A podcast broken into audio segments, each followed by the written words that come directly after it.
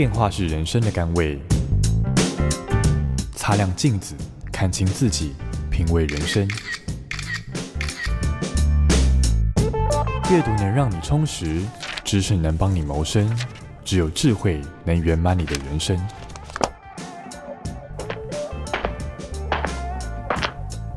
周末炼金术。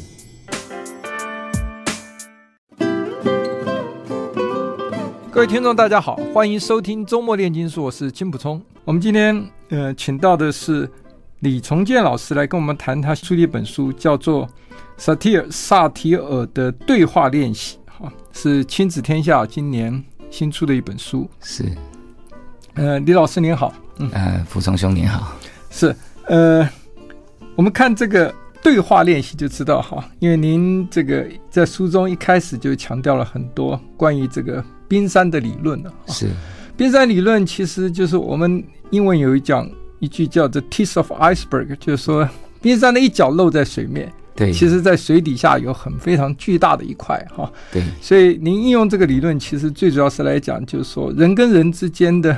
沟通啊，有时候只看到表面的行为跟事件哈，是。以及看到他对事情一开始最直接的这个反应，对，其实没有看到他下面的结构组织，其实最终可以追踪到他这个自我，哦，其中包括他的情绪很多基础的结构，是。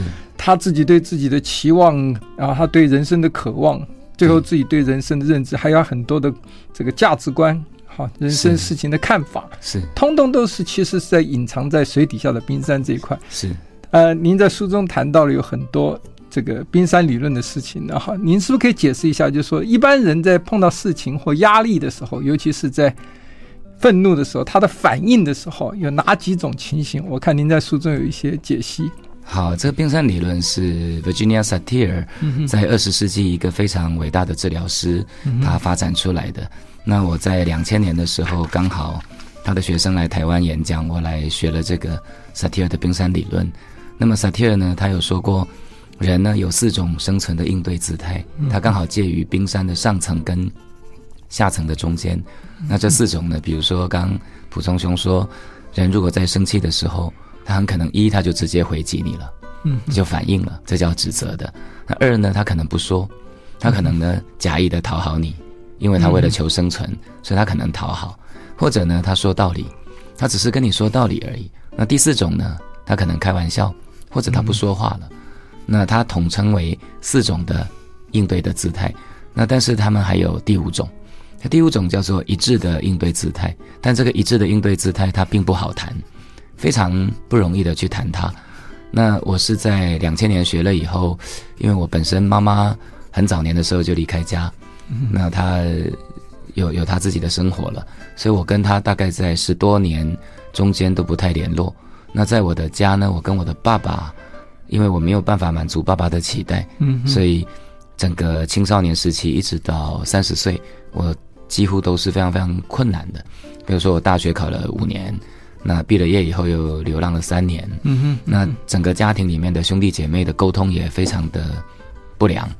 那很神奇的是，当我去看了这个呃老师的冰山理论以后，他是现场做示范。他现场找了一个人就来谈对话，那我非常非常的讶异跟神奇，就是这个对话怎么能够这样谈？那比如说，呃，两个对立的人啊，假假设我们在社会上面有很多的对立的意见、对立的想法，那这个怎么可能谈得下去？可是我的老师他就示范了一种谈话的方法，那对我而言实在太惊讶了，因为我常年其实我坦白说很爱我爸爸，嗯哼，但我跟他的沟通常常出问题，是，比如说见了面以后就吵架了。那我自己也不太愿意，但在后来我决心去学了这个理论以后，而且亲身的把它实践了，它里面强调了一个东西很重要的叫体验，体验就是你是有感觉的，是。那说说理论大概听不太懂的，那像这样的一套方法，我记得 Virginia Satir 在生前，他曾经说过，美苏的冷战时期，他很希望他能够代表美苏来做一个对话，那可见他。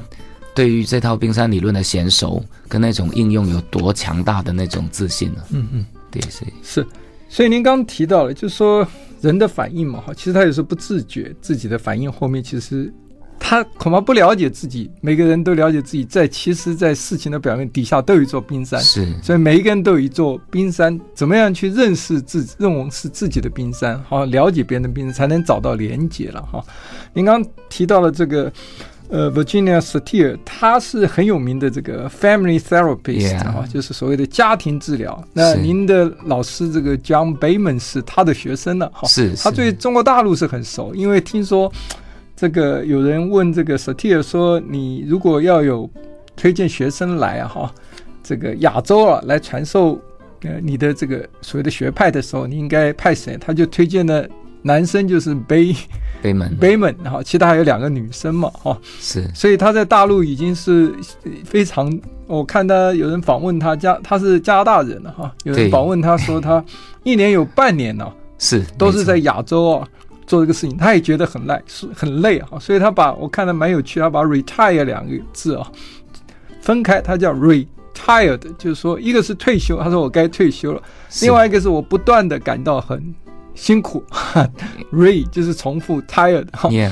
呃，所以您刚提到了，就是说人在碰到事情反应的时候，就像您讲的，他有时候会讨好，其实也就是委曲求全的哈，在心理上就是说，哎呀，反正就是我错了，好了好了，我错了，好，然后其实这对他心理是不健康的，对哈，也是一种方式，愤怒也是错误。您刚刚讲，愤怒就是呃，应该指责别人，哈、呃，斥责别人，愤怒没愤怒没有错，就是指责别人有错，哈，应错哈。他就是认为说这个呃，我我看他们讲说是西方心理学讲是说，他们社会上总认为说你不能够太软弱，你碰到事情呢要强硬起来。是，所以呢他就变成说，哎，你讲什么就是我要一定要反驳你，好，那我一定要表现得很强硬，然后把指责你的时候才表示我不软弱嘛，哈。另外一个您刚刚讲里面用的这个叫超级理性的哈，也是一种应对方式嘛。是，还呃超级理性其实就是。认为什么事情就是不要去看谈情感，其实他忽略人的感受。您在书中一再提到这个，要体会对方的感受是非常重要。是，是感受还分成感受的感受了。Yeah, yeah. 就是说，今天我看你在书中举个例子，你今天其实突然。在接受一个这个比较忧伤低调的访问的时候，突然看到短信说自己中了乐透，Yeah，还变得很兴奋。对啊，你变得很兴奋的时候，你就会对自己的兴奋之情觉得跟现在情境不合，就感到有点愧疚。是是 是，是，这就是感受的感受。是是，所以超级理性的人就说，不要去看感受，我们只看事情的这个所谓逻辑跟他的这个资料哈，呃，把人的情绪这部分排掉，这也是一种，就变得很坚持了哈。就是对，因为他会说。你还不是问题要解决吗？你还是得解决，嗯、所以这是超理性的、超级理性的哈。所以您讲到一致性，我想一致性是最难的一块了。就是说，你要，你平常老师，我们都当过老师的，老师跟自己啊的内心要达成一致，就是第一步第一步功课了。是我待会可以举个小例子，您您要不要现在就举个小例子？呃，比如说。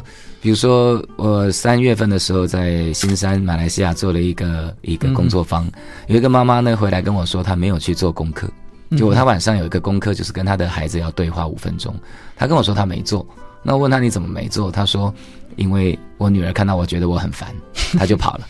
那我就问她，那她她就跟我说了，她说其实我也觉得她很烦，那我就运用书里面的技巧问他，那你什么时候觉得他很烦的？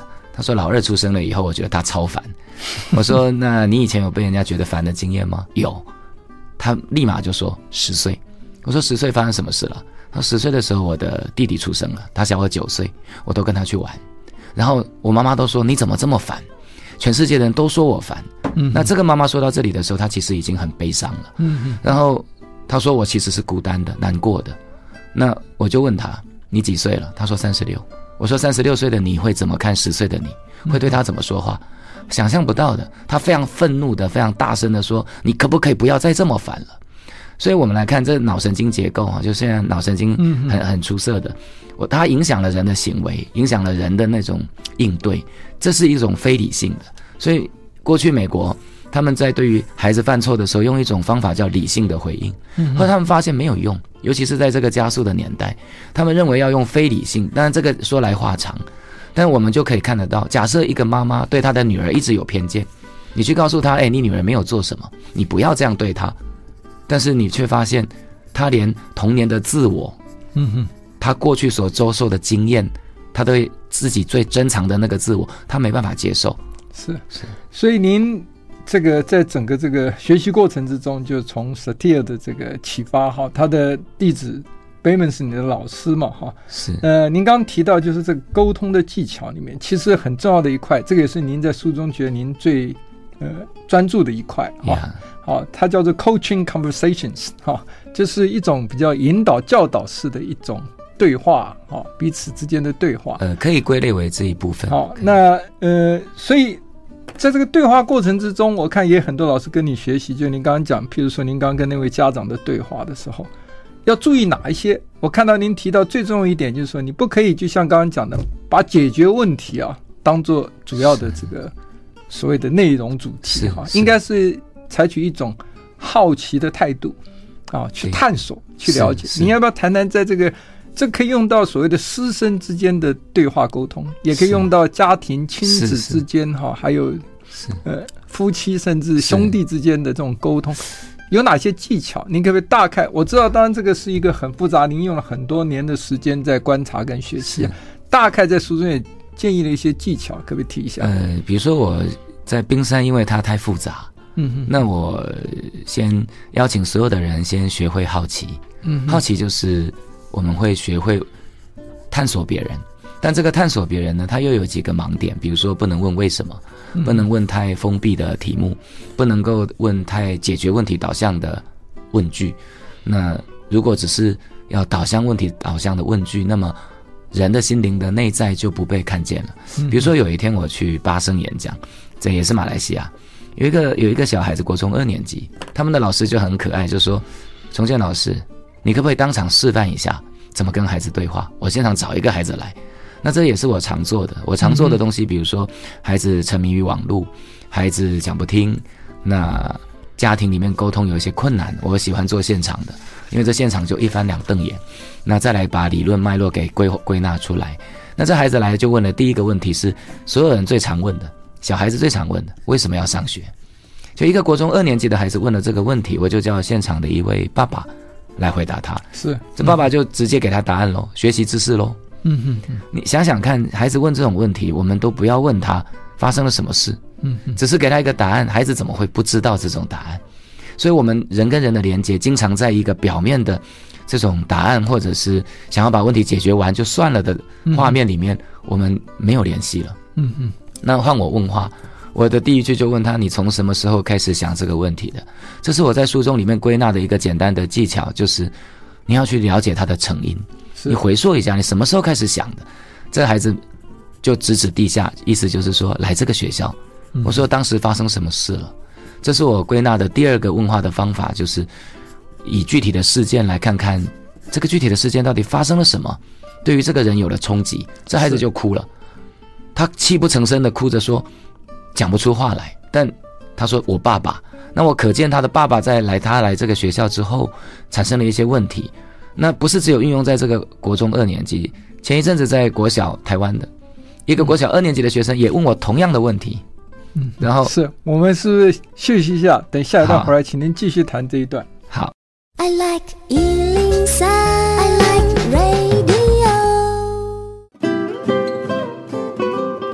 欢迎回到周末炼金术，我是金溥聪。我们今天请到的是李崇建老师来跟他大家来谈他的一本书，叫做《萨提尔的对话练习》。萨提尔是一个呃美国非常著名的一个家庭治疗师哈，呃，他在这个所谓家庭治疗的过程中，他有很多沟通的方式，而冰山理论是他其中非很重要的一项沟通的技巧哈，就是去了解人的这个所谓看不到的。深层的一面，哈，然后可以解除掉很多人的这个心理的这个所谓的防御心理，哈，然后他就可以呃让你更了解他，然后你你就可以跟他进行深度的沟通。所以您刚刚谈到的呃这个故事讲到一半，是不是请您继续？嗯，比如说一个小二的孩子，我也用同样的问法，嗯，这我在书里面的 CD 都示范的，就是他问我为什么要上学，我一样问他你什么时候开始想，他就停顿了，停了一下，他就开始说中班。你看这孩子多可爱！我说：“那你中班发生什么？”他说：“中班的时候我们去上学，中午都要睡午觉。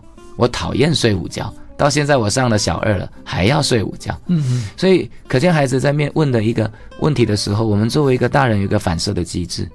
比如说有一个小孩子问为什么要活着，我也一样问他，那你什么时候开始想的？他就哭了，他说有一天妈妈打我，嗯嗯，我就不知道为什么要活着。所以我们常常去掩盖了一个问题，因为我们只想快速解决。嗯，而不知道这个问题，其实在每一个生命里面，它有一些发生。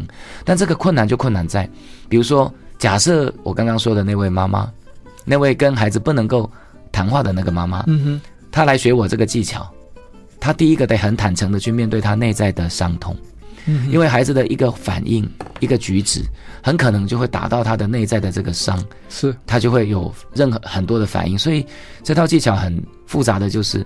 冰山是每个人都有一个冰山的。嗯、我在跟任何一个人对话的时候，比如说我跟普聪兄在对话，嗯、那我要面对普聪的冰山，我也有我的冰山。嗯、所以你每一个回应，可能我的冰山都会有细微的反应。那么一个人他到底能不能够去感知到这个反应？他的应对里面，比如说我讲个最坦白的，比如说我们在社会上面的对抗啊，贫富的对抗、蓝绿的对抗，或者是呃政治的呃任何家庭的观点的对抗。那个每一个说法说出来，我们的内在都会有反应的。是，这反应就从来不曾去探索我这个反应的背后到底是什么，因为我们从来都是想要用刚普松兄说的一个很重要的东西是，二十世纪的西方，我们把批判理论、批评啊拿到了东方来使用的时候，所以我们一直以批判的、大声的那种二元对立的方向是一个非常非常好的，包包括文学理论，包括任何的系统，我们都把这个东西视为一种归臬。也使得我们在生活上已经把它内化成了一种看问题的方法跟态度了。是，所以您刚刚提到说，其中一个很重要的技巧就是说，你不要一开始就想要问为什么，就是想要把问题解决嘛，哈。是。所以您用很好的技巧，就是一开始用回溯的方式。呀。所以回溯是很重要的。然后您在书中也提到，其实还有你的姿态很重要，你的肢体语言也很重要，哈，要放松，对不对？是是，是。然后要看着人家。语态也很重要，呀，这跟情绪有关。还有一个很重要的技巧，就是要在对话过程中懂得停顿。好，这个这个停顿是非常大的一个学问。哈，太对了。不不，不仅是让自己有一个时间思考，能够让自己冷静下来。我看很多老师后来在采取你这个所谓冰山理论的这个跟学生沟通的时候，他就发现停顿的时候。他可以冷静下来哈，可以稍微整理一下自己。这里我补充一下，这个很重要的概念，因为停顿是我提出来的，嗯嗯，也不能说我提的。最早在存在主义心理学派 Rollo May，这个学者里面，他有提到停顿的重要。但他当时提的停顿，就比如说像休止符，嗯，音乐的休止符，绘画的留白。那但是我把它实际运用在生活上面，发现。我们的大脑啊，就是我们的皮质，是我们以前过去所收到的这些经验啊，就是你所遇到的一些防卫性的动作，你会有一个习惯的应对。嗯，这个习惯的应对跟它是起自于你的内在有一种情绪，可是我们通常不太会去辨别情绪的存在。比如说，一个很生气的人，他讲话很大声，你叫他不要生气，他说我没有生气，我讲话比较大声。好，那你就知道他意识不到他自己在生气了，是，所以他的内在里面跟他的皮质就思考这一块很快速的连接了。因此，我们后来就发现，我发现了一个东西，就是为什么孩子一直在写风和日丽，风和日丽，他他缺乏了感官。我们的感官的情绪脑跟我们的皮质层的这个思考，它通常形成了一种反应，嗯，很难在这个地方去停顿下来，去感知自己作为一个自由的人。比如说，我如果感觉到我生气了。我如何回应我的生气，做出对你的回应，那么我就自由了。所以我可以把它放得很大，可是这件事情说来就太困难，所以我后来很强调，停顿成为一种有意识的觉知，它很重要。所以在进行我我的感觉是看这本书，就是说在做这个 coaching 这种所谓的引导式或者是教导式的这个对话的时候，这个。在做这个主动提问的人要有很高的这个敏感性，是是，是，他要能够非常敏感。如果他不敏感，他没有办法在互动中啊产出应该有的一个共鸣。还，还要很坦诚啊，对，他要诚实面对自己啊。就你讲的一致性很重要，是是。所以呃呃，我觉得像您刚刚提的这些小孩子啊，有一些他没有办法察觉自己的哈、哦、这个情绪嘛，他的感受，哦、他没有办法认识自己的这个冰山，哈、哦。所以对于他来讲，跟您对话之后，他可以感到疏解压力嘛，哈。可是他慢慢了解自己为什么生气，其实不只是小孩，啊，书中很多大人家长也是哈，了解自己为什么生气，更认识自己之后，察觉自己之后，啊，知道自己原来对自己有一些期望，有一些渴望哈。他起码比较自由，对他自由，对他就会成长。他有权利去，他知道他是可以决定的，他可以做出反应，可以改变，对，他可以可以改变，可以改变的。有些困难的东西就是他知道，但是他可能改变不了。对，那我们就有一个方法来协助他，我如何帮他觉知了以后，做出更不同的反应来改变这个状态。其实这个对我有帮助哈，因为我们家现在有一个青春期的两个了，应该哈，一个女儿跟一个儿子哈，所以我也在学习跟他们。沟通的方式哈，所以这个呃这本书对我也有一些启发。好，我们休息一下，待会回来继续来谈呃李崇建老师的这本书。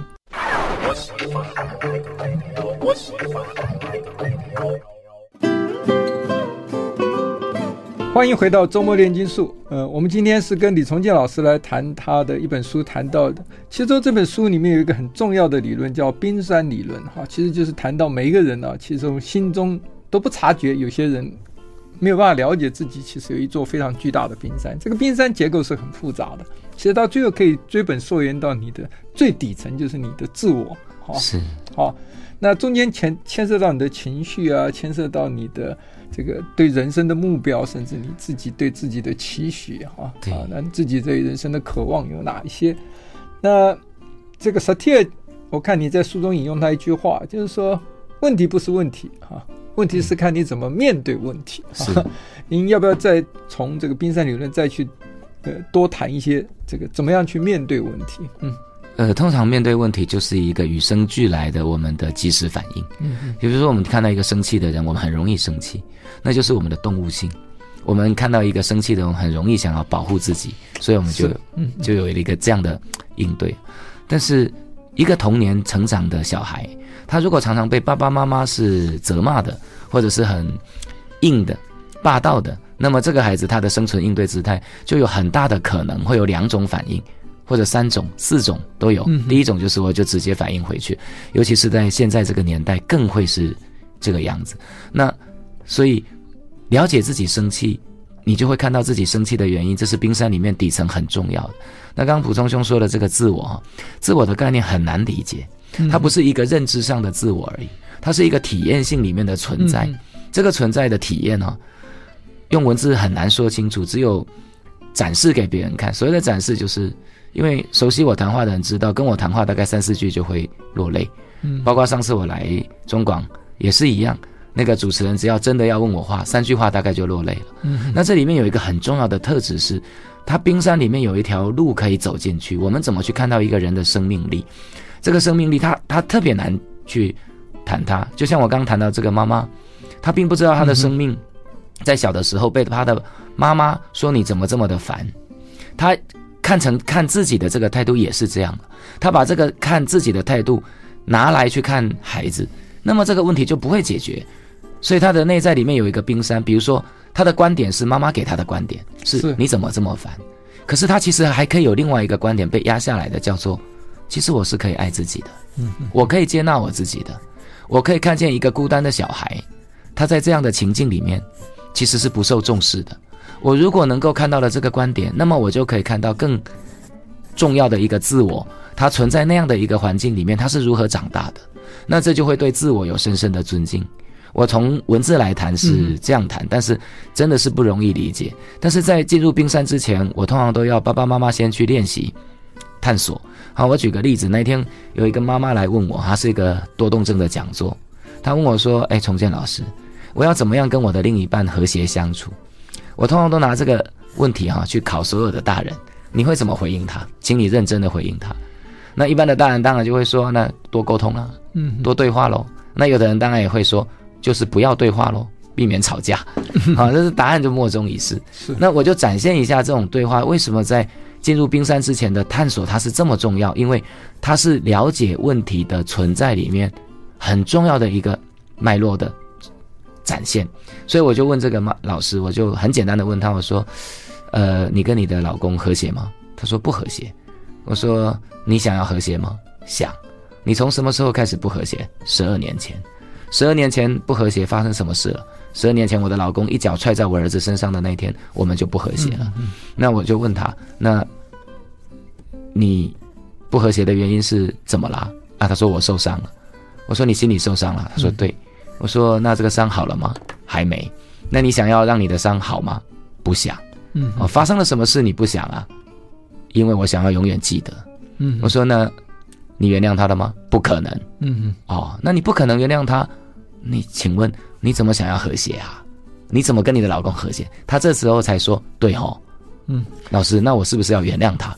我说那问你啊。他说嗯，我想要原谅。那我们来用这个议题来看，那你我们来看这社会的那种对立一样的东西。是。呃，可是您刚刚提到这一点啊，呃，这个我是跟您呃请教了哈，因为我我倒是觉得就是说，像您刚刚提到像先生这个关系哈，因为我看了一下 Satir 的这个 Family Therapy 这里面，他强调是要共同参与啊，啊是是，你要因为您这一部分是在沟通沟通嘛哈，是，所以这个老师跟学生之间沟通，这两个都有参与哈，对，但牵涉到家庭的时候，我感觉是非常的复杂了哈，他像您刚刚那个母亲。您把它都探索出来，问题也找到了哈。虽然您强调沟通过程是不要解决问题，可如果真正从他们家庭治疗最后是想解决问题的哈，就必须要把先生也请来哈。呃，不一定，不一定啊，因为先生如果冰山没有解决，只解决了太太的冰山或者孩子的冰山内容探索，我我是请教您，然后这个父亲父母的冰山没有自我了解的时候。你把他情绪勾起来，但是他回到家里碰到的还是同样的环境。如果环境他还有沟通的对象没有改变的话，他很快又会掉回那个情境。我记得书里面你看到一个小朋友也是这个样子啊，所以我是觉得就是说，呃，你如果是这个中产家呃中产这个阶级的家庭里面，父母都有很有学习的欲望哈。是，如果你碰到比较弱势的家庭的时候哈。他们的环境要改变，其实就不是那么简单的问题了。他的父亲要改变，母亲要改变，也非常的困难。是是是，是不是？我我想这一点是我我在看您的书的一种感觉，跟您请教。嗯，普通兄点的太对了。嗯，所以这套技巧哈，后来我也在想，在低阶层的家就是。比较中产阶级以下的这些家庭哈，我觉得他还是要社工学了以后去进入家庭里面辅导比较有用。中产家阶级的家庭哈，我觉得透过一些对话，透过一些练习，它是有很显著的改变的。因为萨提尔里面还说了一句话，叫做“一个人改变，全家都改变”。是，所以这个妈妈她如果内在状态不一样，那她回到这个家庭系统里面，她的应对就不一样。嗯，只要她的，所以这也是我常示范的。你的应对只要不一样，你的伴侣、你的爸爸妈妈。就不一样。那比如说以前，呃，爸爸妈妈一句话就给你伤害了，你现在不受伤了，嗯，那么你就能够以爱来回应他了。对，我看到您书里很多的老师们因此这样跟父亲母亲都修补了几十年破碎关系。所以说，第二讲的不止像您讲的说是一个人改变家庭改变，他说整个世界都可以因此而改变。是是 我也确信。是。好，我们休一下，最后再回来跟李崇建老师谈他这本书。I like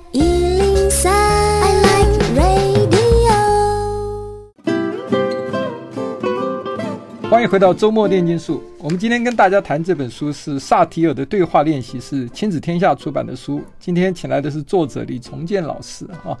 那李老师，您在书中谈到张惠成老师的学思达，跟您这边好像是一个非常 match，互相结合哈，就是在师生之间这个学习过程的互动沟通。你要不要谈这一段？啊，因为其实我是一个没有太多热情的人，就是。嗯我我坦白说，我在做教育，原本三十岁上山只是糊口，因为我在体制外教书。那后来因为自己家庭改变，跟师生的关系，我带了非常多的多动症或者是叛逆的孩子。后来渐渐的在四十岁以后离开了山上，也一直不断的做免费的物谈。嗯，那一直后来看到张惠成的学思达，嗯，那我在新加坡演讲的时候，就跟新加坡的老师推荐张惠成说，他的学思达真的是还不错。后来慧成呢就跑到新加坡演讲，那新加坡的这个友人呢，就有一天呢就邀请我跟张惠成去南京演讲。嗯，但我跟他其实都是外省第二代啊，我们两个的家庭背景有一点相似，嗯，就是有一点点的孤僻、疏离、孤单。那但是我在萨提尔的这个内在的浸润里面有很大的改变了。但我本身我认为我还不是这么热情的人，所以我不像他这么有理想，想要去创造创造一个这样的一个学思达去改变的教育的方法。结果那天我们去南京的时候，他一直阿弥陀佛说不要遇到李重建，我不想跟他同班机，我不想跟人家谈话。没想到他在机场 check in 的时候就被我叫住了。哦，那从那天我你有没有同同座邻座了？就邻座，命运安排的。然后我就开始跟他谈话，他后来事后说他从来没有跟一个人谈话这么的温暖，这他自己。嗯他恭维我了哈，后来他就告诉我说，我们可以有很多的那种连接，嗯，所以他说他在学思达里面找到了一块版图，因为这个版图里面是关于学习思考跟表达的时候，他还可以把师生的互动跟对话引导孩子们在做提问、阅读、学习的过程当中，带领的这些方向融入了学思达，那他是有热忱的人，那我就跟着他做了一小段这样是。呃，这里稍微跟听众解释一下学士达。学士达其实是美国一个可汗学院的，他们这种翻转教室的哈，就是、这个、呃，应该这么说，可汗也是翻转教室，那学士达也是属于翻转教育，但是是他独创的了，是他独创的，对 对。对但是那个启发是从可汗学院大概有给他一点启发，我看他，呃，应该他有常提到，但我不知道哈。对，呃，因为我们在节目中有访问的。过他了哈，但是没有特别提到这一段，哦、所以下次有机会可以问问他哈。反正就是教育可以不一样哈，他要把它翻转过来，因为时代变了，我们每个人这个面临的都是一个新的时代哈，新的亲子关系哈。是。那我觉得您这本书对于这个亲子之间的沟通，或者是夫妻这个亲子当中可以成年人的跟老年的父亲，也可以是像我这样跟。这个小孩子，哎，叛逆期的这个儿童之间的哈，怎么样去用一个所谓好奇的态度，不是用一种好像要解决问题、要想把它导正的态度啊，去能够彼此更认识对方心中的冰山哈。因为我看您书最大一个体会的就是，有时候我很果断的觉得他一定做了什么事，他当他觉得被冤枉的时候，我觉得他的冰山就越来越厚。呀呀，啊，是，所以您。这个今天很高兴能请到您来跟我们一起谈这个您的这本书，我相信对这个呃未来这个师生关系跟学士达结合之后啊，能够这对我们的台湾的这个呃所谓的青少年的教育啊，能够有很多的帮助。然后对于一般的家庭呢，在呃彼此之间的沟通啊，也会有所帮助。今天非常谢谢您来接受我们的访问。哎呀，谢谢蒲松兄这么认真，谢谢。I like